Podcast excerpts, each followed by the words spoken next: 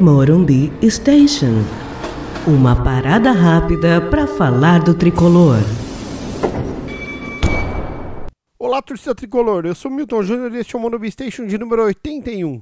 Esse episódio não poderia ter outro nome senão Parábola Profética. É isso mesmo, com sua parábola, uma cobrança de falta espetacular, Hernandes matou o Cássio e abriu caminho para a vitória do São Paulo contra o Corinthians no Morumbi. Vitória que quase escapa, pois o São Paulo tomou um gol que não se toma, mas Volpe tem crédito e quem viveu momentos tenebrosos com Denis, Jean, Sidão, desde a aposentadoria do Rogério Ceni, sabe como é importante Thiago Volpe para o São Paulo.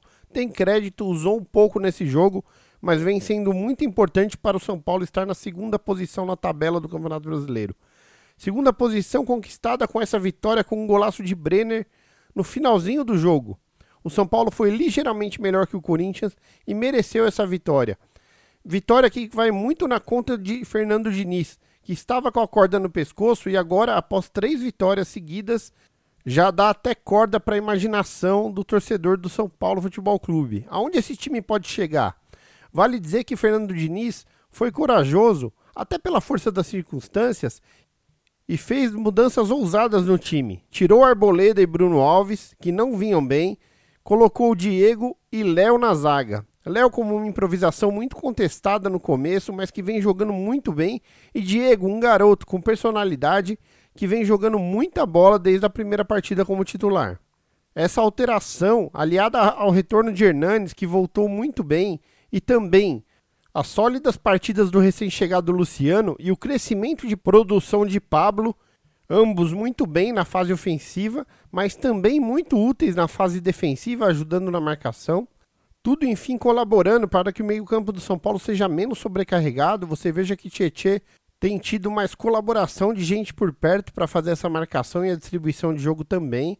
Dão uma cara bem diferente e inesperada para o São Paulo Futebol Clube, que parece ter compreendido que é importantíssimo ser efetivo e não somente ficar com a bola o tempo todo. É claro que o time tem que tomar cuidado para não cochilar e tomar gols quando está melhor na partida, como aconteceu nesse jogo contra o Corinthians. Isso é uma coisa que acontece há muitos anos do São Paulo e que precisa ser corrigida. Tem muito a ver com o foco dos jogadores nas partidas e também com um pouco mais de malandragem. O São Paulo precisa ser um pouco mais malandro. Quando estiver controlando o jogo, tem que saber dosar para não se expor e dar chances a adversários que não estejam fazendo por merecer vazarem a nossa meta. O crescimento da equipe não só na tabela, como também na superação de situações de pressão, ajudará muito o São Paulo a chegar um pouco mais forte na Libertadores. O jogo contra o River cada vez fica mais próximo e o São Paulo precisa consolidar essa nova forma de jogar e ganhar confiança através de bons resultados. Na próxima partida, um super desafio contra o Atlético Mineiro, uma equipe muito bem treinada por Jorge Sampaoli, com um elenco que ganhou muitos reforços nessa temporada. Vai ser outra oportunidade de ver esse São Paulo e até onde ele pode chegar. Torcemos muito para que esse trabalho encontre o seu caminho. Muito mesmo. Vejam que atmosfera sensacional uma vitória sobre o rival gerou para esse domingo e gerará para essa semana. Nos pontos corridos, todos os jogos têm o mesmo valor, mas clássicos são jogos que definem caráteres de grupo. Jogar de forma aguerrida, brigar pelo resultado até o final, nem que seja na força de vontade, mudam o patamar de um time.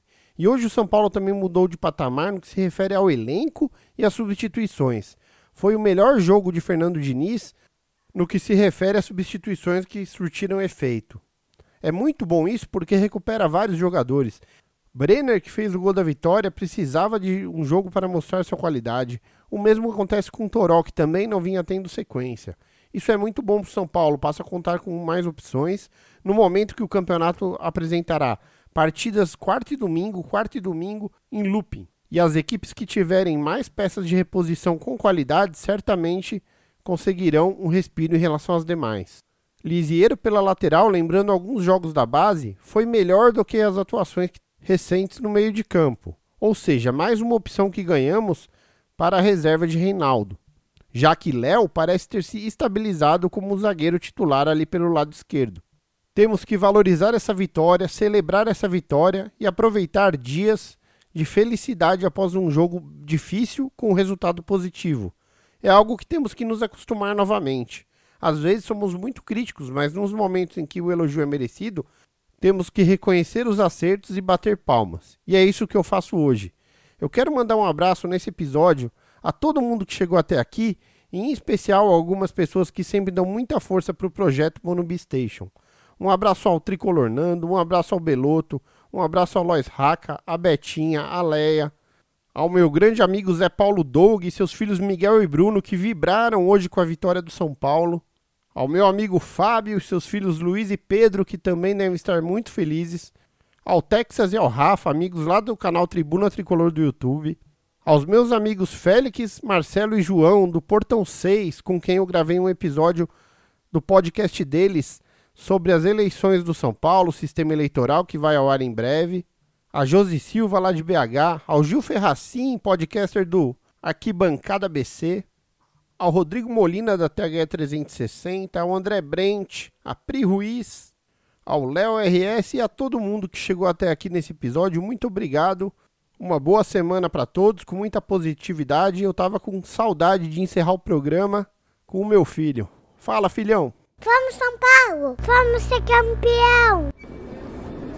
Este foi o Morumbi Station com Milton Júnior.